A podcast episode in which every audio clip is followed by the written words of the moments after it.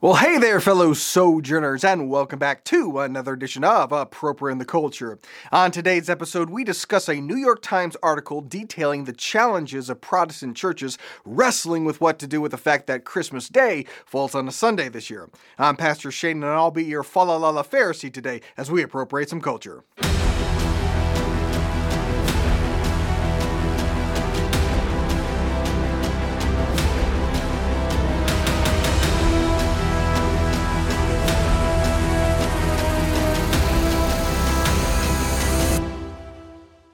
So, an interesting New York Times article came out recently entitled, Oh, Come All Ye Faithful, except when Christmas falls on a Sunday. Here's some excerpts from that. This year, more Protestant churches seem to be making the decision to simply opt out. Though a clear majority will meet in some form on Christmas Day, fewer will do so than in 2016 when 89% of Protestant pastors said they were holding services, according to a survey by Lifeway Research, which is affiliated with the Southern Baptist Convention. This year, that number dropped to 84%. Among non denominational evangelical pastors who tend to be informal and pragmatic in their approach to church matters, the numbers hosting Christmas Day services are significantly lower. Only 61% say they will do so, according to Lifeway survey. For some of the largest congregations, the more popular Christmas Eve services are a major opportunity to attract people in their communities who don't otherwise attend church. The Summit Church, whose 11 locations in North Carolina draw about 11,000 people on a typical weekend and up to 20,000 in the days before Christmas, will host at least 17 Christmas services on December 22nd and 24, events requiring requiring the services of hundreds of volunteers and staff members. The church will be closed on Christmas Day. For smaller churches, canceling can be a matter of blunt realism. It can be difficult to summon the volunteers necessary to staff a well attended Christmas Eve service and then another service the very next morning. Sunday is the Lord's Day, and it ought to be a day you spend with the family of Christ, said J.D. Greear, the church's pastor, who was the president of the Southern Baptist Convention from 2018 to 2021. But I don't want to be the Pharisees of this generation, where I turn it into some kind of rule that there's never an exception for.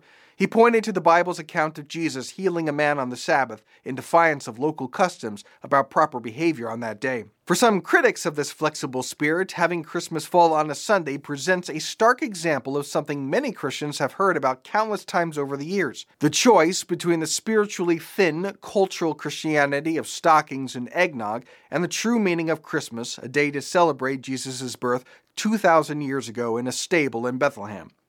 And one of those critics is Kevin DeYoung, who put out a plea to pastors to not cancel their services, saying, Don't do it. Don't cancel all your services on Christmas. Scale back on the nursery, perhaps. Take the week off from Sunday school. Make things closer to an hour than to an hour and a half. Skip the life groups or even the second service for a day, but don't close the church up on Christmas.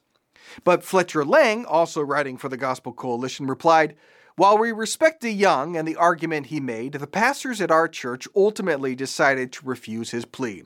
And he lays out the reasons why in his article, Why Our Church Canceled Christmas Day Services. But in response to that response, Eric Raymond, also appearing in the Gospel Coalition, put out this article entitled Why Our Church Canceled Christmas Eve Service, because they're going to have a Christmas Day service, and he lays out his reasoning there. The Twitter sphere also weighed in on the issue. Here's a smattering of their takes. Does it count as canceling if they hold the service on Saturday night? That's cheating. People are the church. You don't need to sit in a pew and have someone tell you what the Bible says to be a follower of Christ. No real church cancels church on Christmas. Jesus is the reason for the season. Give me a break. My church has services planned. However, there's a lot of snow in the forecast that may have to cancel because of the snow. Does that count? Not all. My church is meeting and I will go, but my sons go to a different church that is mostly college students, so theirs canceled so they can go to church with their families. Celebrating Christmas and worshiping Christ at home with family is not inappropriate for Christmas. Bruh, we have five Christmas Eve services. I think Jesus understands that we just moved our group worship date up one day. I assure you, we're still a church. All right, so a lot of different views, but I'm going to give you the true and definitive answer to this question, by which I mean mine. Really, the first and fundamental question that has to be addressed is Is it sinful to not gather corporately on a Sunday? That has to be the first thing because if it's unrighteous in itself, then questions of pragmatism or prudence are totally irrelevant. So, what does the Bible say? Well, it says in Hebrews, and let us consider how we may spur one another on toward love and good deeds, not giving up meeting together as some are in the habit of doing, but encouraging one another, and all the more as you see the day approaching. So we certainly have a charge there to not cease meeting together, which means we should gather together regularly. But a key word there in that passage is habit. Don't make it a habit of not meeting together, which seems to indicate from this passage that the author of Hebrews recognizes that there are exceptions. It's a call to a pattern of living, not a hard and fast rule. And no matter how strident you are on this particular issue, we all extend some grace for church attendance. You'll miss sometimes. You'll be sick or in the hospital. You'll be traveling or out of town or have a work conflict.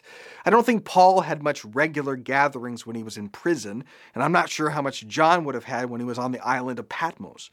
I don't know of any Christians actually who think it is sinful to occasionally miss a church service. The question is about habit and pattern of living. But is there a difference between individual and corporate? It might be one thing to individually miss church, but something else entirely to corporately cancel church. And I suppose it's theoretically possible for something to be sinful corporately, but not sinful individually. I don't quite see how that works in this case, because just as we can see exceptions individually for missing church, we can see exceptions for corporately canceling too. Like a Twitterer said, what if there's a snowstorm? Or a hurricane for that matter? Or fire? Flood? Tornado? Is it okay to cancel in those instances? It seems that both corporately and individually, context matters. The biblical mandate is about pattern and habit. Skipping one Sunday does not a habit make. But what's more, these churches are not canceling, they're just changing the date. As Fletcher Lang put it in his article, while we won't have a service on Christmas Day, we'll meet for our traditional joint Christmas Eve service with our sister congregations. Our Christmas Eve service isn't a pageant or show, it's a gathering with candles and congregational singing and the preaching of God's Word. It's a joyous occasion to experience the joy and love of Christ. So they're not ceasing to gather, they're still gathering once a week, they're just gathering on a different day. And changing the date for religious observances because of circumstances is not without some biblical precedent. It says this in Numbers. But some of them could not celebrate the Passover on that day because they were ceremonially unclean on account of a dead body. So they came to Moses and Aaron that same day and said to Moses, We have become unclean because of a dead body, but why should we be kept from presenting the Lord's offering with the other Israelites at the appointed time? Moses answered them, Wait until I find out what the Lord commands concerning you. Then the Lord said to Moses, Tell the Israelites, when any of you or your descendants are unclean because of a dead body, or are away on a journey, they are still to celebrate the Lord's Passover. But they are to do it on the fourteenth day of the second month at twilight. They are to eat the lamb together with the unleavened bread and bitter herbs. Okay, but if we're making a choice about gathering on Christmas Eve or gathering on Sunday, shouldn't the Lord's Day take priority? That's the argument from Eric Raymond in his article, quote, I believe the Lord's Day takes priority over holidays like Christmas Day or Christmas Eve. Throughout history, most believers have believed that one day in seven is to be set apart for worship to God.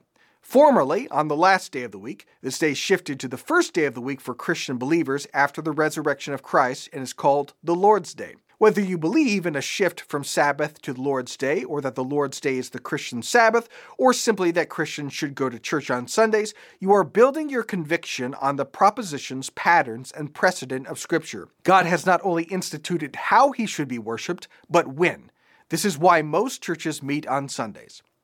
I think that is a little overstated. It's true that it is called the Lord's Day, and the early church gathered together on Sundays, which is a day that has significance because it is the day that Jesus rose from the dead. So we do have a custom and a tradition of gathering on Sundays, but what we don't have is a biblical command. He gave some scripture to support, so let's look at those. Acts chapter 20, verse 7. On the first day of the week, we came together to break bread. Paul spoke to the people and, because he intended to leave the next day, kept on talking until midnight. That's descriptive, not prescriptive. It's telling us what they did, not what we have to do. They met on the first day of the week. It also says they stayed up till midnight. It doesn't mean our Sunday services have to go until midnight. Descriptive, not prescriptive. Next, on the Lord's day, I was in the Spirit, and I heard behind me a loud voice like a trumpet. Right. So, John is telling us what day he received a vision. That doesn't mean we need to get visions on Sunday. Again, it's descriptive, not prescriptive. Next, 1 Corinthians chapter 16. Now about the collection for the Lord's people. Do what I told the Galatian churches to do. On the first day of every week, each one of you should set aside a sum of money in keeping with your income, saving it up so that when I come, no collections will have to be made. Now, this is prescriptive, but the prescription of the text centers on giving, on tithing. It's not commanding them to meet on a day, they're already meeting on that day. And as to the sacredness of the day, the same author of Corinthians says this One person considers one day more sacred than another, another considers every day alike. Each one of them should be fully convinced in their own mind. And Paul also says in Colossians, Therefore, do not let anyone judge you by what you eat or drink, or with regard to a religious festival, a new moon celebration, or a Sabbath day. So, biblically, what we see is that we ought to gather together regularly, but that's about pattern and habit, and it is perfectly fine if one person considers one day more sacred than another, and another considers every day alike. That's okay, according to Scripture and we are not to judge one another in regards to disputable matters. And this is a disputable matter because the Bible does not command us to meet on Sundays with no exceptions. It simply does not. So, on the first foundational question of is it inherently sinful for churches not to have services on Christmas Day this year, I think we must say no, it's not inherently sinful which really even the advocates are not suggesting. Kevin DeYoung is pleading with pastors. He's not condemning them because it's not sin. If it's a sin, he should be condemning. But just because something is permissible doesn't make it beneficial. So there's a broader question of not is it sinful, but is it wise to not gather this coming Sunday? Is it prudent? Is it edifying? And to that I say, no. I think it is unwise for churches not to meet together this upcoming Sunday. I think it is good, proper, and better for churches to gather together this Christmas day. Now, I recognize that context matters, and this doesn't apply to all churches. But in broad terms, when I look at the modern church, I don't think a huge problem is that we're just too darn legalistic, that we're just too religious in our observances. Nah, I see people who can take or leave church who often skip it, and whose life's top priorities are dedicated to something other than the honor, worship, or glory of God. In a culture that is already struggling with the preeminence of God, I don't think canceling a Sunday service for your personal preference or gratification is the way to go. Eric Raymond, I, think, has a salient point when he says this in his article Everything we do communicates our priorities. As a pastor, I want to communicate what I believe to be God's priorities. True. And Kevin DeYoung echoes that in the New York Times article. It said this We've all heard sermons on Jesus is the reason for the season, said Kevin DeYoung, the pastor of Christ Covenant Church in Matthews, North Carolina, which belongs to the Presbyterian Church in America. When churches cancel their services, he hears that message as something more like, hey, it's Christmas, and Jesus may not be the reason for the season. In a society in which Sundays are no longer demarcated by blue laws and quieter rhythms, churches face increasing competition year round from events like youth soccer tournaments. It's hard for a pastor to tell people they should prioritize church over other, often worthy activities if the pastor capitulates on Christmas Day of all days, said Mr. DeYoung. Exactly which is why our church is having a Christmas Eve service and a Christmas Day service because we love Jesus more than you and we're better than you. I'm not sure that was his point. But it's a good place to remind us that even though I totally agree that broadly speaking, churches should gather together this Sunday, we should also remember God's words in Amos I hate, I despise your religious festivals. Your assemblies are a stench to me. Just because you assemble doesn't mean anything good is going on or that God is pleased. And if you're attending a Christmas Day service to feel morally superior, uh, He probably isn't too pleased, and you should probably just stay home. And that's the reality of Christianity. It's not simply about do this and don't do that. It's about the heart and the motive individually and corporately. You can righteously assemble, you can unrighteously assemble. You can unrighteously not gather, you can righteously not gather. You're not better if you do and no worse if you don't. But you will have to give an account before God. So question your motives, hold your conscience up to God, and be wise, be prudent, and be good. All right, that's all for today. As always, if you like what we're doing here, like, subscribe, rate, review, share it with a friend, join my author's Facebook page, leave a five star review for the podcast, and I will not see you next week because I'm taking off for Christmas, but I'll see you the week after that for more Appropriating the Culture.